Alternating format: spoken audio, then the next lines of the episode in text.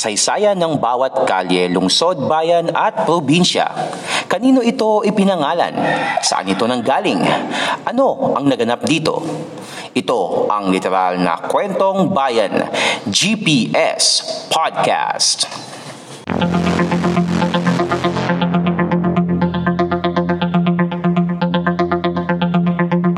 GPS Podcast.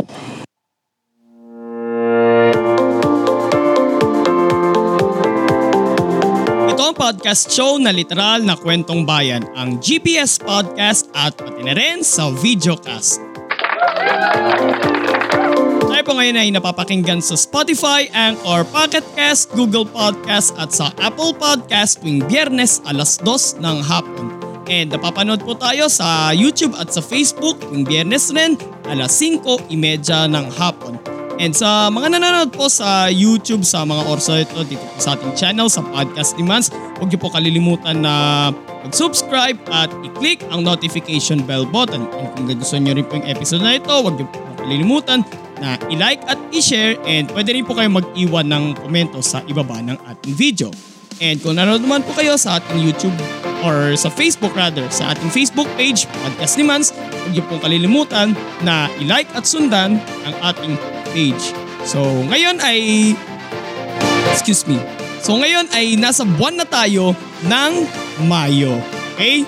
So welcome natin ang buwan ng Mayo na may kagalakan sa buhay with positive vibes. Okay? So good vibes, good vibes na muna tayo. Now, ah kakatapos lang ng ating ah serye kaugnay ng ating uh, quincentennial ah, anniversary ng circumnavigation and ng Christianity dito sa Pilipinas na ah, ginawa natin ang title na pinamagatan nating 500 Years of Discovery. So sa mga hindi ah, nakasunod dun sa episode natin, dun sa serye natin yon ah, three parts kaugnay ng mga kaugnay ng mga pangyayaring yon and pinag-usapan natin doon yung tatlong isla na pinuntahan ng hukbo ni Ferdinand Magellan. So nagmula siya, nagsimula siya sa Homonhon and then nag and then sumunod sa Limasawa kung saan ginanap yung ah, yung first mass in the history of the Philippines. And then ang pinakahuli ay sa Mactan. Although nagsibu muna sila bago sila uh, nag-Mactan. Pero napag-usapan natin doon ay ang isla ng Mactan kung saan naganap yung sagupaan sa Mactan na ikinipanalo ng hukbo ni Lapu-Lapu. Okay? So, ayun nga tayo sa pagbibitaw ng ating mga facts. So, si Lapu-Lapu ang ah parang nagwagi doon yung hukbo niya, napatay nila ang hukbo ni Magellan. Okay? So, balikan nyo na lang sa YouTube o sa mga podcast platforms natin o maski sa uh, Facebook page natin na Podcast ni Mans yung uh, ating serye pinamagatan natin 500 Years of Discovery. So, that is three parts. So, ngayon, ang topic natin ngayon ay nasa Maynila lang tayo. Okay? At uh, pag-usapan natin ay isa sa mga kilalang kalye sa Maynila. Hindi lang to basta kilala, dahil kilala rin ito kasi makasaysayan itong kalye na ito. Ano bang mga alam natin na kalye sa Maynila? Recto, Espanya, ano ba ba? Cross Boulevard, Taft Avenue, marami pa, di ba? Pero itong kalye na ito talagang ah, nakatatak din ito eh sa kasaysayan ng ating bansa. Tinagurian pa nga itong Queen of the Streets. At ang kalyeng ito, pag-usapan natin ngayong hapon na ito mga kapodcast, ay ang Kalye de la Escolta or Escolta Street. So tara, pag-usapan natin ang Kalye Escolta.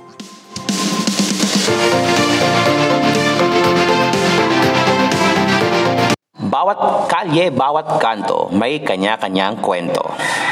Tunghayan dito sa GPS Podcast.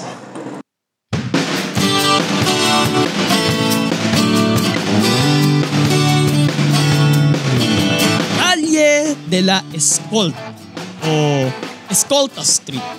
Isa sa mga, sabi ko nga, makasaysayang kalye sa lungsod ng Maynila. Sa habang 1.6 kilometers, magbumula ang Escolta sa may Plaza Moraga sa kalye ng Quintin Paredes kung saan matatagpuan ang Chinatown at pagtatapos sa may Plaza Santa Cruz sa bandang simbahan ng Santa Cruz. Pero sa maniwala kahit sa hindi, ang eskolta ang kauna-unahang uh, sentro ng komersyo sa Pilipinas bago pa magsulputan ang Cubao, Ayala, Ortigas, Alabang, Eastwood BGC o Bonifacio Global City.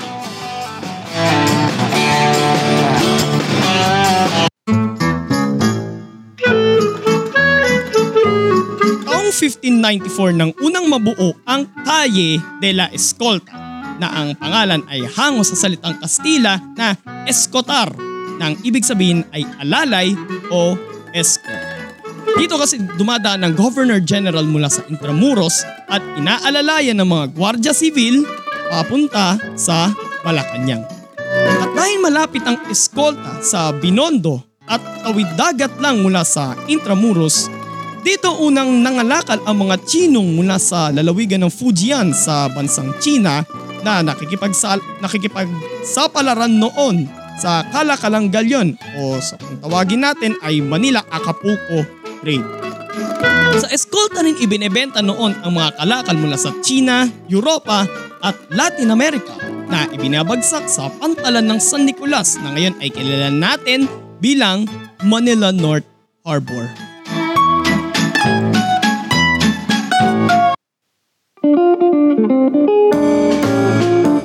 Pagpasok ng 1900s, dito na mas lumago ang industriya ng kalakalan sa Escolta.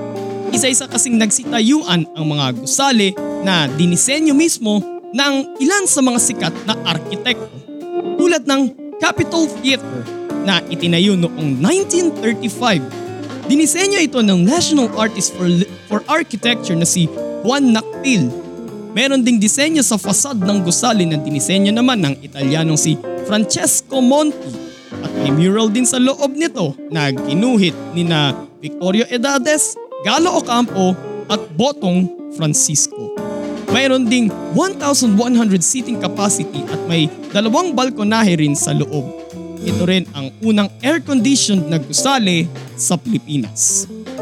Nariyan din ang El Hogar Filipino Building na dinisenyo naman ni na Ramon Iroreta Goyena at Francisco Perez Munoz at itinayo noong 1914. Dito matatagpuan ng Sociedad El Hogar Filipino na isang financing cooperative at mga opisina ng Smith and Bell Company.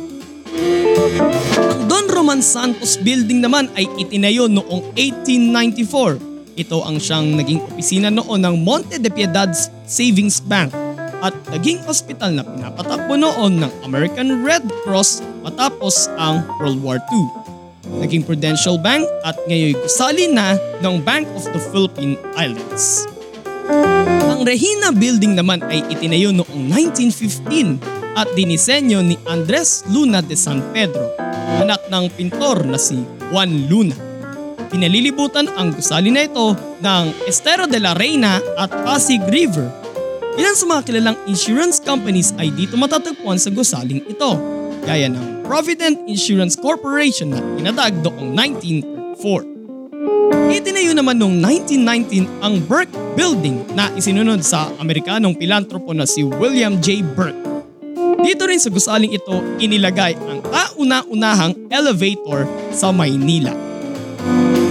Ang Natividad Building naman ay itinayo noong 1928. Dinisenyo naman ito ng Kastilang arkitekto na si Fernando de la Cantera Blondo.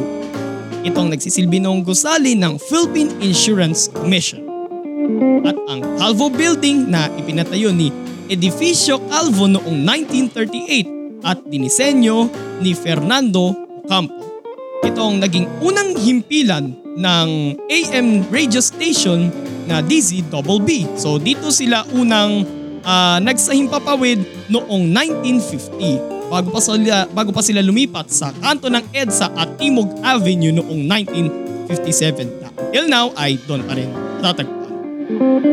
Bukod pa sa mga gusaling hango sa mga istruktura nito sa Europa, matatagpuan din dito sa Escolta ang pinupuntahan noon na Clark's Ice Cream Parlor. Kaya siya pinupuntahan kasi hindi lang siya basta parang uh, ice cream shop eh. ah, parang pinupuntahan din siya dahil sa parang grandioso rin na structure ng ah, establishment. Bago pa maitayo ang SM, Ayala Malls at Robinsons, dito rin sa Escolta itinayo ang kauna-unahang mall at department store sa bansa, ang Hickox. Para rin sa mas convenient doon na pamamasyal sa Escolta, nariyan ng Tranvia na noong una ay pinapatakbo ng kabayo at kalaunay pinapagana na ito ng kuryente. Dahil sa patuloy na pag-unlad ng komersyalisasyon sa Escolta, dito na binansagan ang haling ito na Queen of the Streets. Subalit, katulad rin ng ibang mga lugar sa Maynila, hindi rin nakaligtas ang Escolta sa pagwasak sa pagkawasak noong World War II. Pero mabilis rin nakabangon ng Escolta at tuloy pa rin kalakalan. Ang kaso, dumami na ang mga taong nagpupunta dito at lalong bumigat ang daloy ng trapiko sa Escolta. Sumabay pa ang pagsulpot ng mga business districts ng Cubao, Ayala at Ortigas. Nagsisitayuan na rin sa labas ng Maynila ang mga air-conditioned na mga gusali at mga malls. Kaya mula noong dekada 70, unti-unti nang tumatamlay ang industriya ng kalakalan sa Escolta.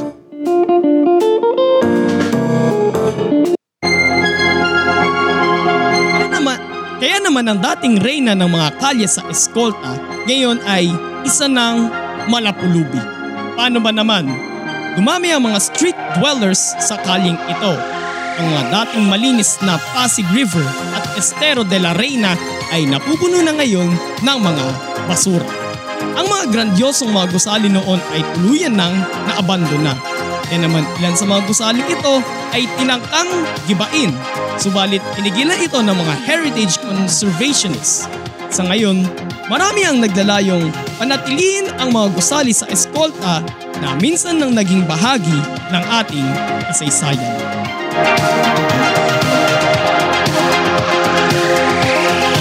GPS Podcast.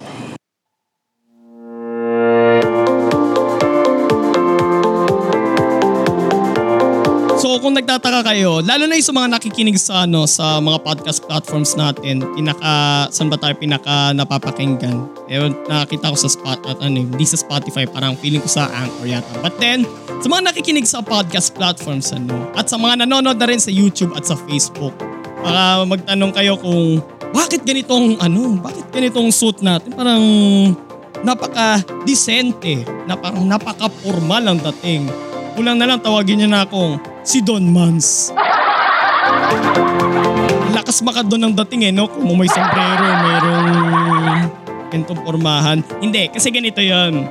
Ah, according kasi sa napanood ko sa ah, programang History with Lord, okay?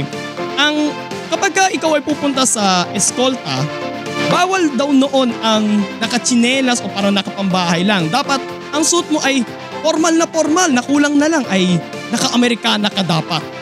Okay? Basta bihis na bihis ka, gayak na gayak, parang katulad nito. Okay? Kasi ito, masabi ko na medyo may pagka-contemporary ng konti itong formahan natin. Eh. So kaya nagbumuka tayong Don Mans. Ang dami nga, ano eh, naalala ko maraming nagagandahan dito sa sa suit ko. Paano sabi daw, ano, ah, parang ako raw si Mayor Lito Atienza. Pero hindi naman bulaklakin tong suit ko. Or siguro dahil nagandaan sila dito sa ano, sa kulay na, ano bang kulay to? Maroon? Ha? Maroon? Oh. Yun. Pero going back sa topic ano, sabi ko nga dun sa dulo, may ilang gusali doon na naging bahagi ng ating kasaysayan. So, kaya dapat nga na ah, pangalagaan natin ito eh. Kasi ah, hindi lang naman tayo yung ano eh, yung nasa yung generation natin. May mga susunod pa na generation sa atin eh na gustong makaalam ng ano bang na, kung ano bang kasaysayan ng ng lugar na ito, ng gusali na ito. Kaya naman ah, naging daan itong GPS podcast upang lahat ng mga kalye, lahat ng mga establishmento, mga lungsod, ah, probinsya ay kinukwento natin upang sa mga susunod na henerasyon ay malaman nila kung ano nga ba ang naging papel nito sa kasaysayan ng ating bansa. So kaya nga hindi lang tayo sa Maynila umiikot eh. Iniikot natin yung buong bansa para saliksikin yung kasaysayan ng bawat lugar. Pero going back nga sa eskolta, dun pa lang sa kaling yun, parang marami na doon ang mababakas sa ating kasaysayan. Kahit na ah, may kinalaman ito sa sa komersyo, sa halakalan, pero ah, may part pa rin siya sa ating kasaysayan.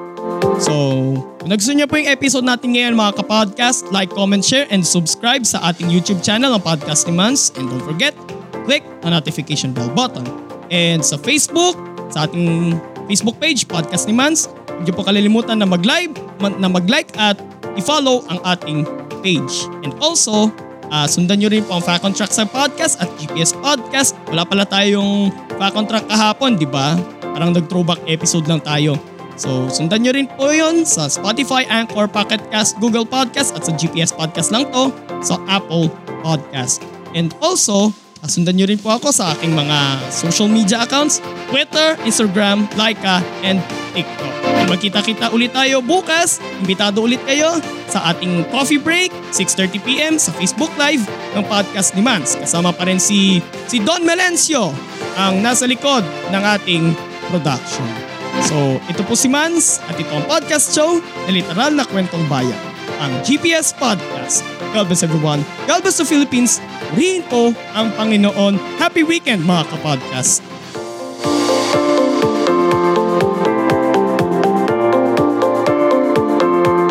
Ito ang GPS Podcast.